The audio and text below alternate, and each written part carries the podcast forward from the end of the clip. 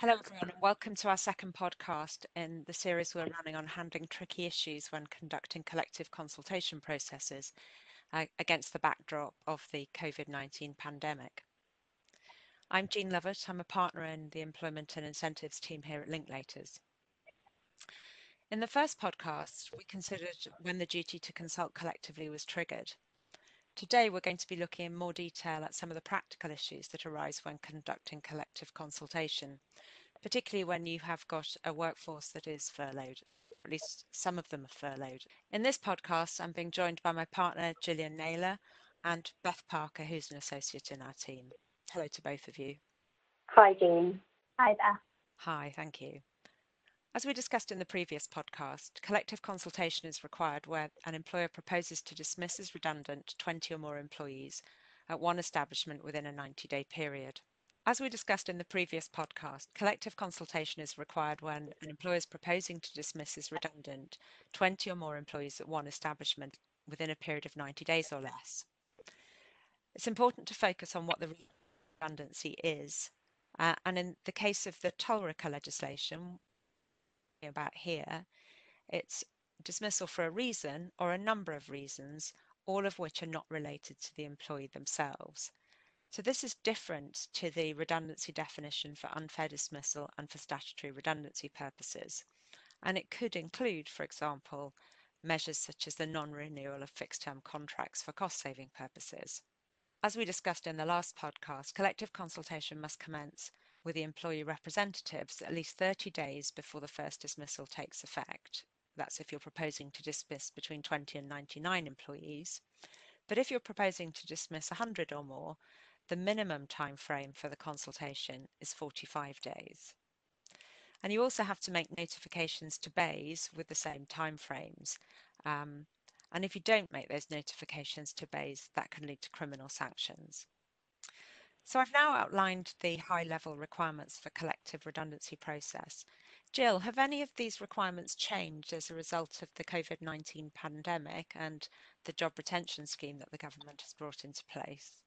So, Jean, um, from a legal perspective, the answer is no. We haven't seen um, any legislative changes which would vary or suspend collective consultation obligations. So the requirement to consult and the timeframes that you've already outlined in which to do so, they remain unchanged. Um, but having said that, from a practical perspective, I think it's likely that, and in fact, I think we're probably already starting to see it, that the way in which collective consultation, consultation is conducted is going to differ from the pre-COVID world. I think that's particularly given there's been quite a substantial impact on, on ways of working. You know, so for example, as you've mentioned, people on furlough and indeed many people working remotely. Um, what I would say is that the existing collective consultation regime is not prescriptive about exactly how consultation has to be carried out. And so as a consequence, employers should have quite a good degree of flexibility about how they carry out the process, provided, of course, that the process they follow does meet the key requirements of the legislation, which obviously we'll talk about a bit more in this podcast. Okay, so you hit the nail on the head there where you referred to the fact that the pandemic's had a substantial impact on our ways of working. Um, how see that impacting the collective consultation process? Yeah, that's right, Jane. We have seen quite a few impacts on how people work. Um, and as a result, I think that we can see that employers may come across some practical difficulties, um, particularly with respect to their furloughed workforce, probably from the outset of the collective consultation process. So, um, you know, taking a sort of step back, once the need to collectively consult has been identified, um, the next step then is for employers to work out who they actually need to consult with. Um, and this is going to vary for each employer, but it's going to be one of the following three options, which I'll outline, um, which are all kind of um, required or permitted within the legislation.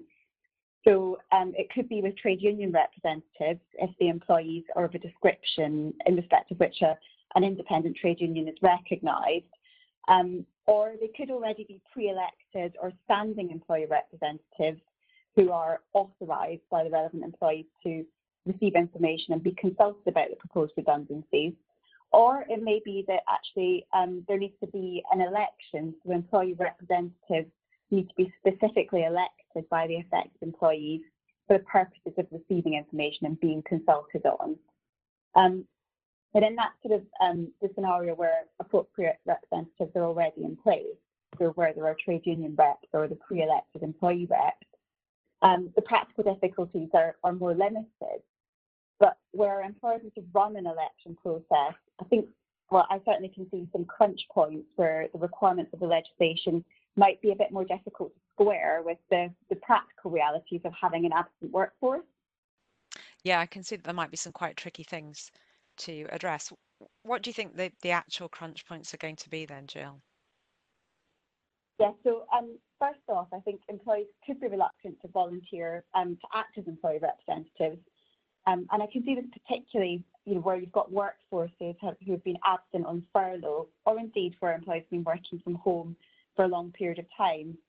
Um, so in those circumstances, their day-to-day -day engagement with their employer may have been more limited, particularly I think in the case of furlough than compared to working remotely. And so I think there you could find that there's more of a psychological barrier um, to an employee taking on the role of an employee representative. Secondly, the, the relevant legislation does set out a number of specific requirements regarding the election of employee representatives. Um, and that includes, so in particular, that all affected employees on the date of the election are entitled to vote for employee representatives. And also, the election needs to be um, conducted in a way that is, as far as reasonably practicable, in secret. Beth, given the points that Jill has just raised, how should employers manage an election process? Well, employers will need to give careful thought at the outset of the process as, as to how they can communicate with those of their affected employees who are absent on furlough to ensure that they have the opportunity to vote. Um, so, for example, do employees have work email addresses which they can still access? And if so, how is the employer going to ensure that this address is being checked for the relevant correspondence? Do employees have personal email addresses that can be used? Or alternatively, does the correspondence need to be via post, text, or telephone? Steps are going to need to be taken to ensure that employees are receiving the relevant communications and have the opportunity to engage in the process. And it's important to note that if, if communications need to be via post, clearly this is going to impact the time frame both for the election and the consultation process. So Beth, do you think there's any way around the requirement for a secret ballot? Yes. Well, employers are going to need to consider how to best ensure that voting is done in secret and also that voting is only done by the affected employees. In the current circumstances, it's unlikely to be appropriate to request that the furloughed workforce travel into the office solely to vote. Um, but a postal vote system might be the next best option for voting in secret, although clearly this is going to have cost and time implications for the process. And there is always the risk that votes will get lost in the postal system. Another alternative is an online polling system, and that might offer the next best solution. But again, an assessment is going to need to be undertaken as to what's reasonably practicable to ensure that the votes are in secret and also ensuring that only eligible employees are participating and this is going to depend on the software that's being used and also its functionality. Alternatively, there might be other approaches that can be considered. So, for example, an employer could consider voting by text using an independent party to receive and count the votes. Okay, uh, thanks, Beth. So, ultimately, what you're saying is that the solution is going to depend on each employer's arrangements and resources probably the key message for me here is that taking the time to plan out the logistics for your communication process and uh, how you set your election up takes on a heightened importance and employers are probably going to have to build in some time to plan that because you just won't be able to run it as slickly as you would if you were in your workplace as normal. One question that I think everyone will want to know the answer to is whether an employee who's on furlough can act as an employee representative. Jill, is that something that you could say a few words about? Yeah, that's, that's a good question, Jean, and that's um, one that I think quite a few people have asked. And the answer is yes, it is possible to act as an employee representative whilst on furlough. Um, however, if someone who's going to be a representative is on furlough, um, you and probably the employee too to think about whether they can, in fact, discharge their obligations properly whilst at home. Um, we'll come back to this a, a, bit later, I think. And a question that's um, unrelated to that question is whether acting as a rep will prejudice the employer's claim under the uh, job retention scheme in respect of um, the proportion of pay that the employer can claim back. Beth, um, I know you've been thinking about that a bit.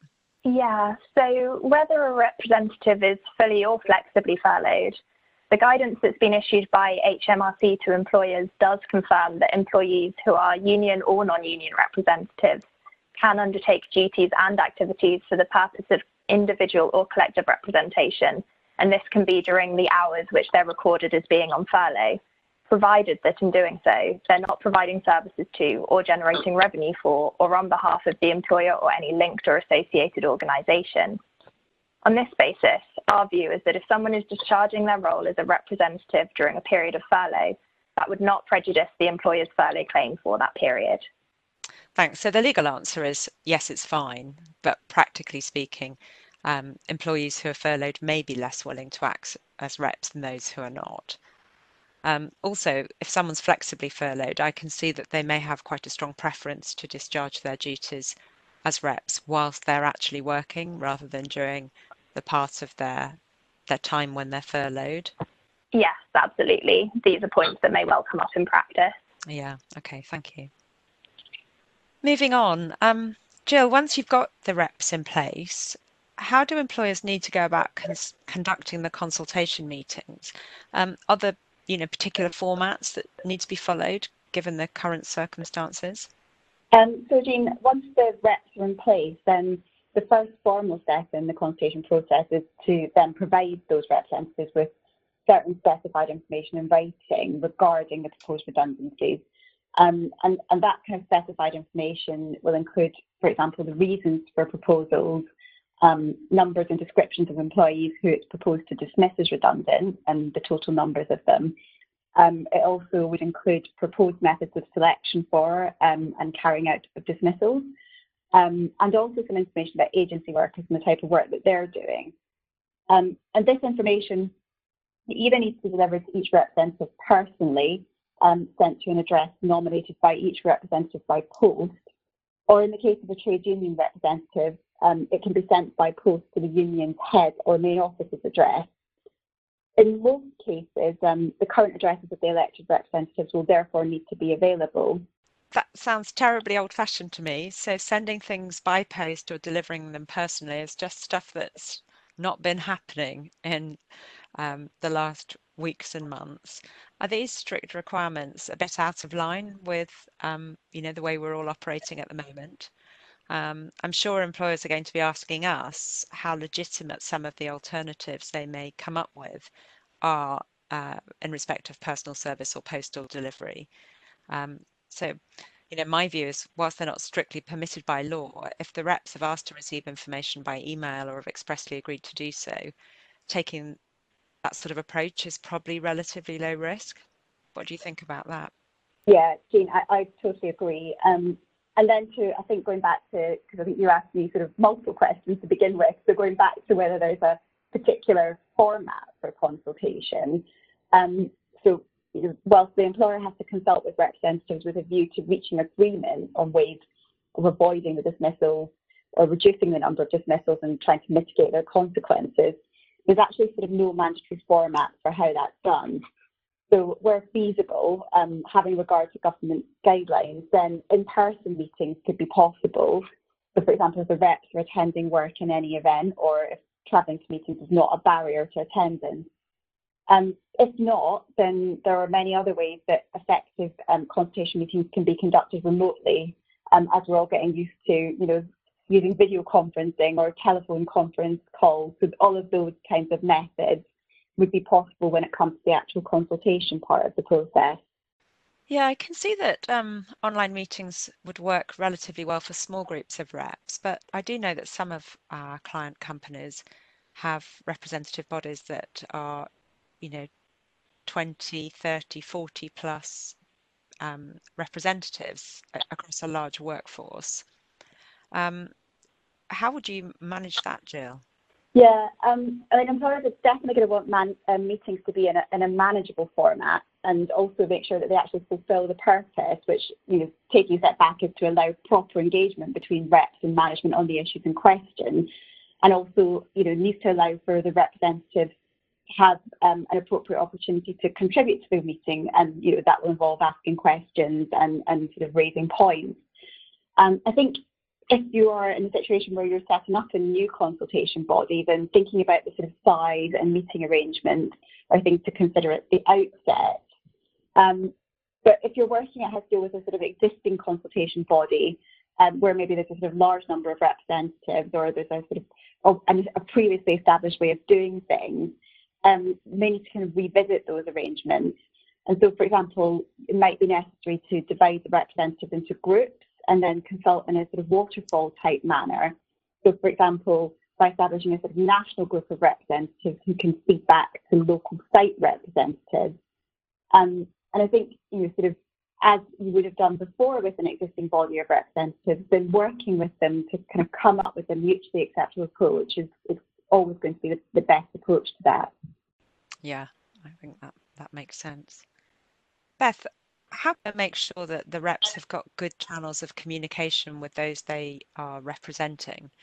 Um, because, you know, at, at, one level, making sure there's good management to rep communication is only uh, a part of this picture. Yeah, so it's obviously essential that the reps need to be able to share information with their constituent employees and also seek their feedback and questions on the process. Um, reps will also need to be able to update employees on developments in consultation and to pass down the responses to any questions that have been raised. And with employees absent on furlough, thought is going to need to be given as to how this can be done. Um, engaging with those who are acting as representatives about what resources and platforms the employer can offer and what the reps themselves think would work most effectively is likely to be a sensible approach. And this upfront engagement should also help mitigate the risk of later complaints from the reps. So, what sort of things um, should employers be considering, Beth? Where physical meetings aren't viable and employers can't easily be contacted through normal work channels, so their work email or their work phone numbers, the reps may wish to resort to using their colleagues' personal details, so their personal email addresses, mobile phone numbers, or home addresses. This does raise some potential data privacy issues, so first, employers should check whether their employee privacy notice allows them to process personal email addresses or mobile numbers. If not, consideration should be given to seeking consent on a one-off basis for personal contact details to be provided to the rep. An alternative and less time-intensive process could be to ask the employees to provide their contact details to the reps themselves. From what you've said, Beth, it, it sounds like uh, any process that relies on using employees' personal contact details is going to be a last resort and employers should strive to support the reps to do their job without that being necessary? Yes, that's correct. So, for example, something employers can think about is whether video or telephone conferencing details can be set up and distributed on behalf of the representatives, or maybe whether it's possible to set up a mailing list, group, or site which keeps the employee's details private that allows the representative to communicate with their constituents um, a balance is going to need to be struck in each case based on the circumstances and the employer's resources. And the employer should also take care to ensure that whilst it's facilitating the necessary rep to employee communications, it shouldn't be involved in them and it definitely shouldn't seek to influence them. Thanks. Lots of what we've talked about so far has um, the effect of adding a lot of time to the consultation process. How's that going to tie in with the mandatory timeframes, Jill, and what are the implications for an employer who wants to expedite the process because they feel they really need to crack on with their redundancies? Yeah, so I mean, I suppose particularly for a, a furloughed or dispersed workforce, it's going to be important um, for employers to start considering the practical implications of running a collective consultation exercise sooner rather than later. Um, you know, sort of, and thinking about all of the stages of the process, so all of the things that we've been discussing on this podcast, around setup, sharing information, how feedback is going to be gathered, and how this is actual consultation is going to run. Um, because all of that is going to be probably slightly more difficult and maybe more time consuming than it would have been in a, in a pre-COVID-19 environment. And I think as to you know what are the implications, well, I don't think any of the challenges that we've sort of discussed um, are going to provide any kind of valid defence for an employer who fails to consult adequately or indeed for the required period. Um, so that sort of requisite 30 or 45 day minimum period that you mentioned at the beginning. Listening to everything that both of you have said today, it seems to me there are two key takeaways. One is that you need to be much better prepared uh, for a consultation process in this environment than you might have been in normal circumstances. And secondly, that actually you really need to have a good working relationship with the reps uh, so that you can work with them to make this happen as smoothly as possible. So thanks, Jill and Beth.